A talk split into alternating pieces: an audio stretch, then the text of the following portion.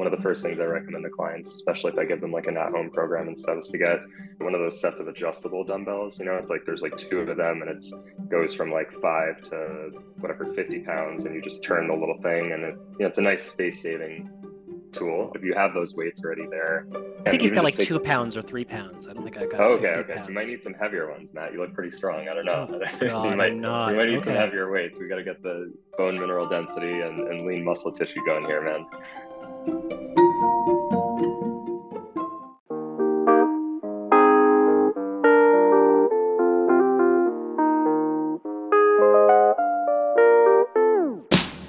in the valley, moved up from the city. It's a new way of living, and I'm trying to get used to it. One park coolers, half an ounce of an idiot. Ordered a Manhattan, and they call me a city, yeah. At first, I hurt my feelings, but it's kinda got her into it. Country, they can tell when you're new to it. I'm looking at a place, but I'm trying to keep fitting in. It takes too long to be a local, so for now, I'm a Cidiot.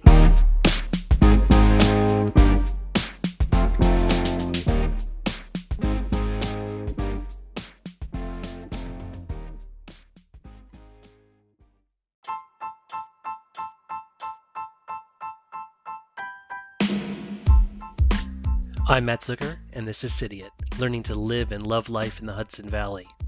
The last two winters, Brian and I went to Florida for a few months, and one big positive was that we could be outside and walking a lot. Brian took up running a few years ago, so it was great for him to be able to run 12 months a year. Even for me, never a gym rat. There, I didn't just sit on the couch. Nora and I took long walks, especially in the morning before it got too hot, sometimes a mile or two or more, and often to the beach. Upstate is great for being outside. Two to three times a week, we're out, both off leash. At Clermont, Greig Farm, Burger Hill, Poets Walk, Germantown. There's so many places to go up here. I've had multiple doctors tell me to walk more than 15 minutes a day minimum, which is easy to say yes to and not impossible to follow through on. Winter, though, is coming, and we won't be in Florida this year. So I'm getting concerned about exercise. During the pandemic, like a lot of people, we bought a Peloton, which seemed smart at the time. We put it in my studio where I work every day. It was amusing at first. I logged on as Cidiot and tried a couple of classes, including the Cult of Cody. It wasn't really me though. I mean, I wasn't expecting a public affairs lecture, but the chatter got to me, even though I get how wildly popular he is. So since we couldn't travel anywhere, I would instead use the filmed bike rides around the world for exercise. I kind of liked it. I could do a 20 minute ride through New Zealand or a 30 minute ride in the south of France. And then, out of the blue, I'd be jolted by a phone call through the bike. It was my friend Adam calling me from his Peloton. He saw me online. He scared the crap out of me. And also, he and I have never gone on a bike ride together, even as little kids. But he loves his Peloton. A lot of people do. So, obviously, last week, I sold our Peloton. I found someone who wanted it much more than I wanted it, so now it's in her safe hands, hopefully getting much more use. Talk about practically never used. I'm thinking of replacing it though with a treadmill. I like walking and light running. This, my friends, though, I'm worried is not enough. I think getting in shape or surviving winter will take more than a brisk walk a few times a week. So then I met Jakob, a fitness trainer and a former model. On this episode, he and I have a conversation about the Hudson Valley. He grew up here in the Catskills and moved back during the pandemic. We also talk about fitness, and he gives me advice on how I can start to work out. I am not a model for fitness, but as winter approaches, hopefully, a role model for you. Hi, Jakob. Hey, Matt. How you doing, man? Thanks for coming on Cidiot. Absolutely. Thank you for, for having me. I'm excited to talk to you not just about fitness, which I'm terrible at and I could be better, especially as winter comes on, but also because you're from the other side of the river. And I do spend probably too many episodes talking about my side of the river and not enough going farther west than, you know, Kingston or Catskill and things like that too. So hopefully you can also help me be more full Hudson Valley Catskills than I've been. Absolutely. Yeah, I'll give it my best my best go, of course. Maybe a good place to start would be your relationship to the Hudson Valley and the Catskills. So I actually grew up here in Cragsmoor, New York, which is a small town sort of near Kerhonkson. I usually tell people Kerhonkson just because it's such a small town with a lot of these smaller towns here upstate. Um, it's got a great name too, Kerhonkson. Yeah, exactly. Native American, I think, in, in, in origin. And anyway, so I grew up here and I spent K through 12 going through the Ellenville School District over in Ellenville, New York. And then I went to, to college up in Saratoga Springs at a school called Skidmore College. And yep. yeah, so after that, I moved to New York City and opened a private concierge personal training practice. I'd studied exercise science at Skidmore and then yeah so i was doing that in the city for about five years which was a great experience. And then of course we had this little thing called the pandemic that smacked us right in the face and that caused me to reevaluate life a little bit. And i think the first place that i thought about retreating to was of course upstate just because it, it, it was just such a natural place to escape from all the craziness in the city. So i immediately thought of returning to my original stomping grounds. And so we came back upstate for a little while and then ultimately decided to stay once we got our footing here again. Were you able to find work here? Yeah, so that it was super it was just honestly a crazy situation. A lot of my clients ended up having second houses here, but we had never really talked specifically about it because they would go upstate on the weekends and say, "Oh yeah, we have a you know we have a house upstate, whatever." But we never really got into specific details about where, and so when the pandemic happened and we were kind of all figuring out what was going to happen we're like oh i'm out of the city you know i don't i don't know when i'm going to be coming back i don't know when i can train you again. They're like oh we're, we're upstate too where, where in upstate are you? Coincidentally it turned out a large majority of them had houses either in you know accord rhinebeck all these places. So it just ended up working out really perfectly in the sense that you know we kind of just pick up where we left off so to speak except instead of being in an apartment gym we were and at least in the very beginning, we were outside in their backyard with weights and balls and bands and stuff like that. Oh, um, oh, cool. Yeah, a lot of them ended up deciding to stay, and I think obviously we saw that huge transition. I was part of that majority that moved from the city to uh, upstate, except I guess I sort of was coming home, whereas they were just, I guess, moving from New York City to upstate more permanently. I want to ask you about differences between locals and newcomers, and then also if you noticed any differences in those newcomers who moved up here, who are the same people, but yet now transplanted, and now they're almost locals. Definitely, I think there was there was a lot of dynamics that occurred.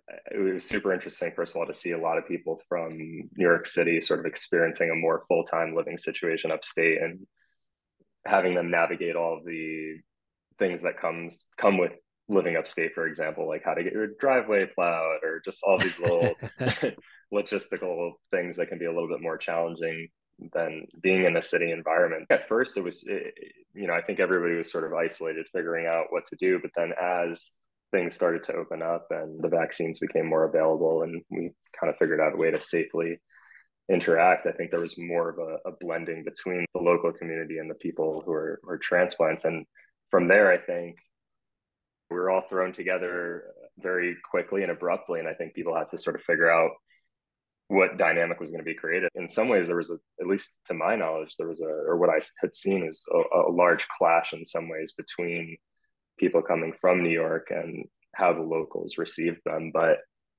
yeah, so I think it kind of depends on where, but there was certainly, I, I would say, a clash. And I think that still exists to this day. But I also have seen a lot of nice, uh, synergy of sorts. I don't think it's all necessarily negative, if that makes sense. No, that's really good to hear. What kind of examples of success have you seen? Because I think we talk a lot about the bad news or the backlash and the traffic and the bad behaviors yeah. and the idiots, but hearing any good any hearing any good examples, I think would be cathartic. Well, I think certainly from at least an economic perspective, I think one of the first things that come to comes to mind is, for example, we've had these uh, some new hotels open up recently. One of them being Wildflower Farms in uh, Gardiner. And initially, when they were opening the hotel there, they actually happened to be the owners of the hotel happened to be clients of mine. And when they were starting the project, which was actually pre-pandemic, but sort of rolled into the pandemic, there was a, a real big pushback between the locals and, and them coming in to put this hotel up. They were worried about sort of the it being an eyesore on the landscape or that it would, you know, all, all the sort of usual negative things. But I think what was sort of a pleasant surprise was how much effort they had put into their local programming for specifically employing people, not just for the usual sort of wait staff and stuff, but really a lot of the more boutique things, a lot of the arts, the crafts, the real skill sets that people have in the local community that maybe otherwise wouldn't have that large platform. Like they've always been doing, you know, excellent work, either textile dyeing, for example, or incredible like craft food and, and drinks and things like that. But they were doing it up here and they really never had that platform to kind of show a larger audience. I think the hotel sort of was able to showcase their talents, but in sort of a way that I guess put them on the map that in a way that might other they might not have otherwise had been.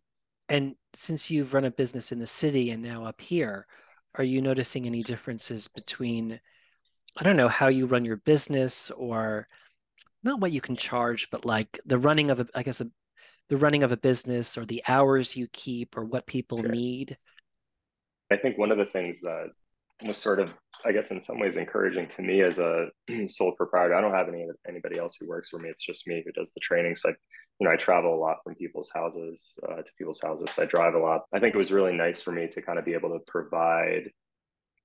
I guess what I like to say, sort of like a, uh, a higher end, like New York experience to people upstate, if that makes sense. Because I think a lot of times, especially, you know, people complain about maybe there being a lack of consistency in some of the service providers. I mean, it's obviously industry specific, but I Oh, I, I complain about this all the time. I complain yeah. about this all the time. yeah, and it's unfortunate because I think everybody obviously deserves to have just, you know, the bare minimum. I feel like in some ways the bar was sort of, I guess, a little bit low, and and just by little things like showing up on time, like just making sure to provide a, an excellent service and support and give my clients the support that they need outside of the hours that we have one-on-one sessions. Just something that you know just a generally like all-inclusive encompassing experiences.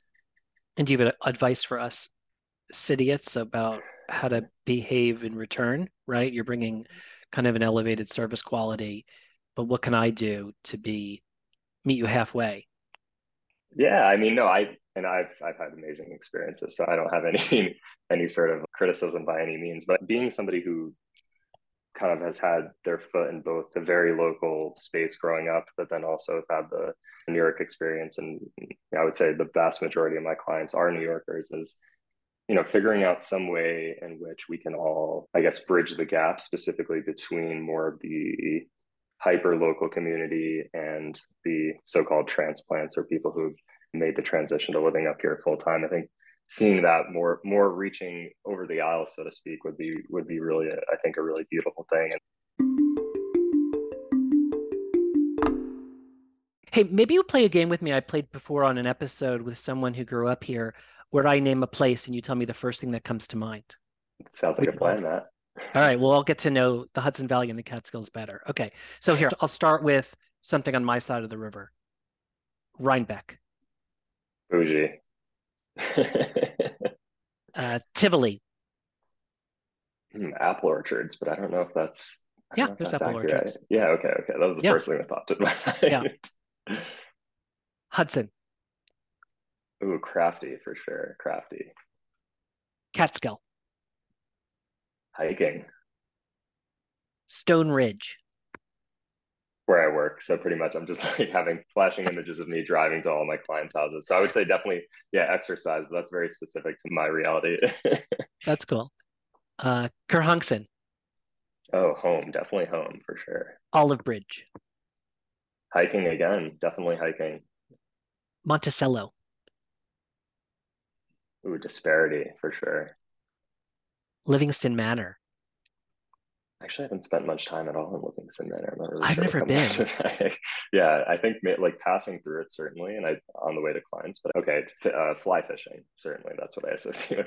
I've Ooh, seen a lot of fly, fly fishing, fishing, signs, and I know they have a, a, deep history when it comes to the fly fishing community. But I'm not a fly fisherman, so I can't comment exclusively okay. on that. Hobart.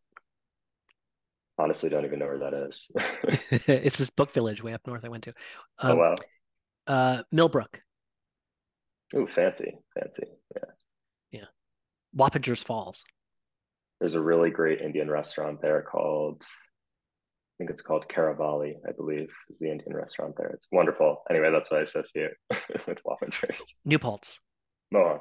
And What's your favorite place in the Hudson Valley? Like, what's your go-to place for inspiration? Kind of your secret place that we all should Yeah. know about. I think personally for myself, and this is a, a very special place to me, is kind of where I've done a lot of my thinking, and especially during any life transition I was ever going through. Even in the city, I would come up here specifically, and uh, Sa- it's Sam's Point. It's in Cragsmoor, where I live, and yeah, it's so it's sort of on the same ridge line as Mohonk, but mostly people don't come to this side because it's a little bit tucked away and further away. Unless you like know about it, they have a, a, a wonderful lake up there called Lake Maratanza that is just gorgeous, and they have this beautiful just look off and everything about it. Just the energy is is really really quite special. I can't really encapsulate it in, in words. It's just something that you have to, I think, experience. So I, I highly recommend taking a trip there if you want to do some deep thinking and get outside and into the elements. Nice. I'll put a link in my show notes. So I really asked you on the show for help because, you know, my hu- husband is a runner. He's running the marathon. I am lazy. Winter's coming. I just sold my Peloton on Upstate Curious. Like I am not ready. So I guess my question would be if you have some advice for me about how to get my butt off the winter. I mean, as most of the audience knows, I'm 50 plus.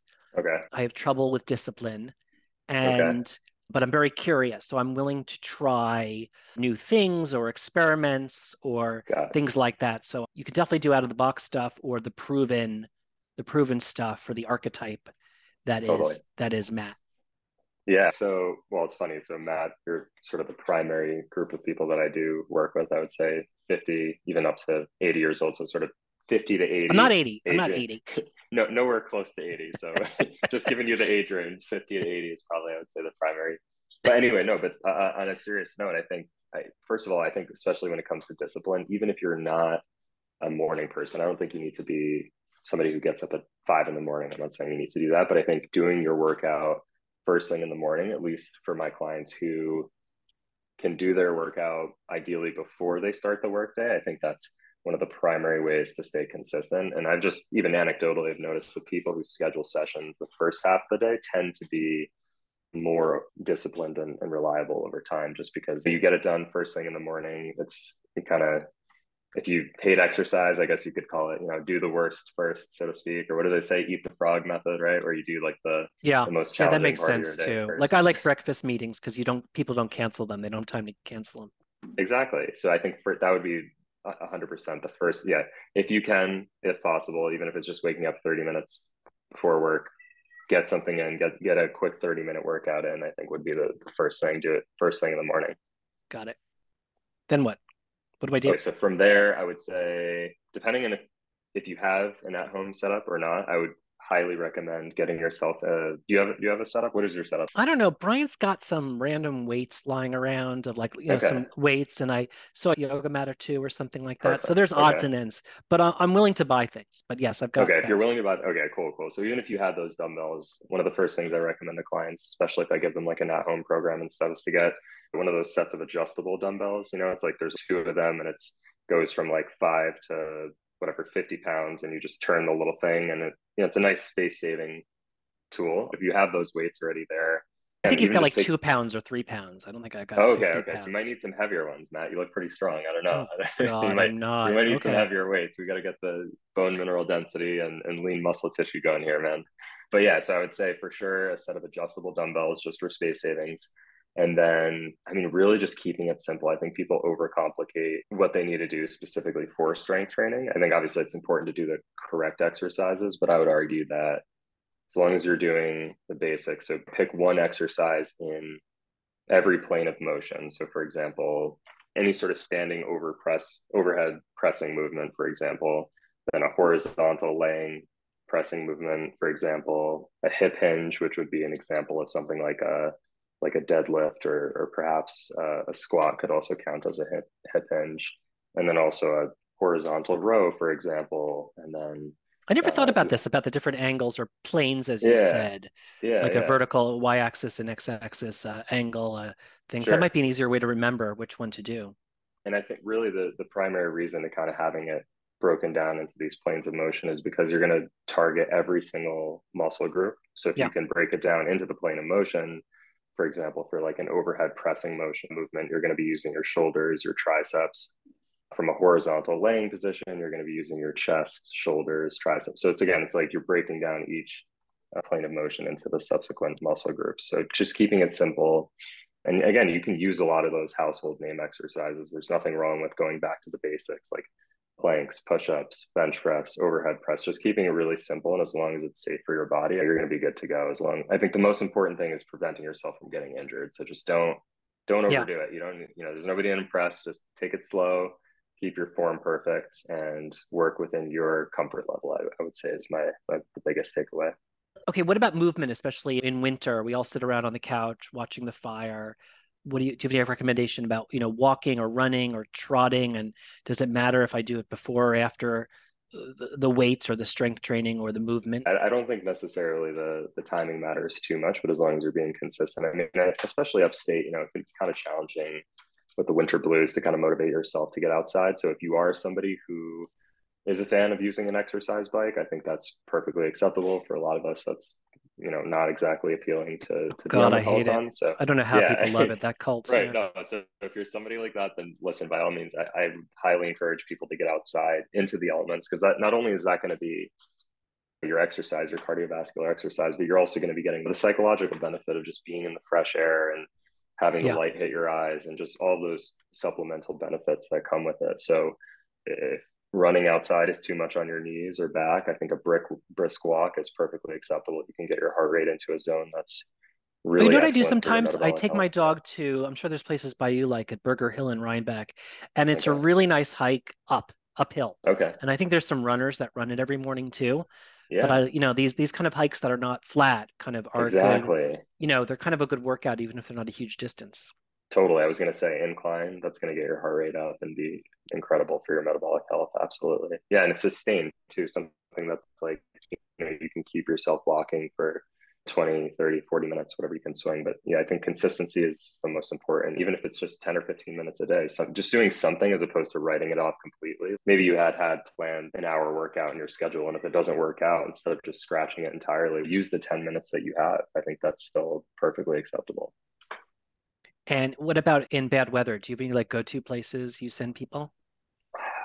Honestly, not necessarily throw on a raincoat. No, I don't know. I just like honestly, no. I mean, you can still get outside. I mean, that's a fun way to challenge yourself too, right? Like if getting outside in bad weather, right? Like that makes you feel very, very accomplished. You come inside, and then you can cozy up by the fire. There's a little bit of getting you know getting oh funny i think is good for us. Yeah this is a great book i read semi recently called the comfort crisis. I forgot who it's by but anyway he, he speaks a lot about how that that's that those principles can really build resilience in us and are good for us.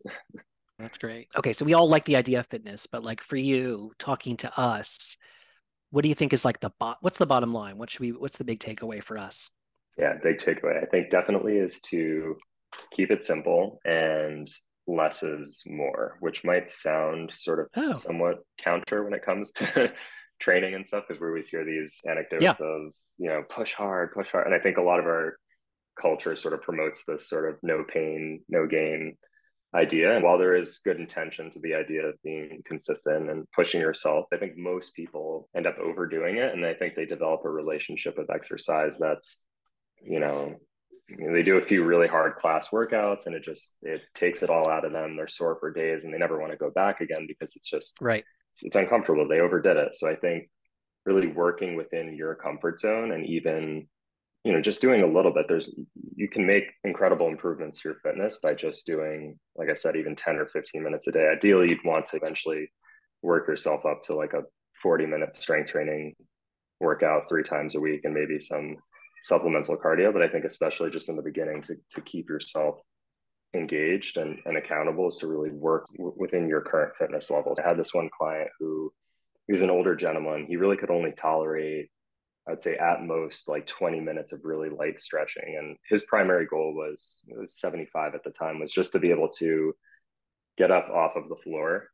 And because he he just had a granddaughter recently, his son had a had a daughter, and so he wanted to be able to get up off the floor onto the floor, be able to play with her. That was his like objective. Yeah. So we worked. Yeah, that's a you know, good so Right. Yeah. And it's for somebody like that, he was really challenged. He could only sit in a chair. It took us a couple years to get to that point, and we never did it through any intense, grueling thing, especially in the beginning. We just literally worked 10 minutes a day on stretching. And then gradually over time, of course, we gotten to the place where he was doing several repetitions of different exercises and stuff. I still meet with this guy like three times a week. And it's funny, he's able to like even do push-ups now, which is like insane because at this point he's almost 80 years old. He's a retired math professor and he can just like he can pump out sets of 20 push-ups. It's literally absurd. Where when we first started three years ago, he was like barely able to get onto the floor. So it just it blows my mind. oh wow. yeah. But I think it just it's testament that you can make a, a large improvement by just implementing little changes in your life and it doesn't need to be like an all or none thing so. Well, that's great. Thanks.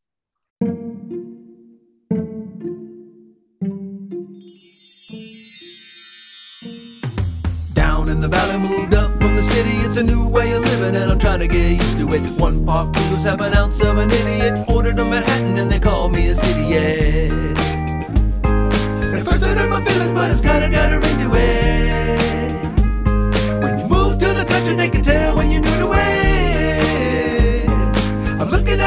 but I'm trying to keep fitting in. It takes long to be a local, so for now. I'm a city. I'm a city. I'm a city.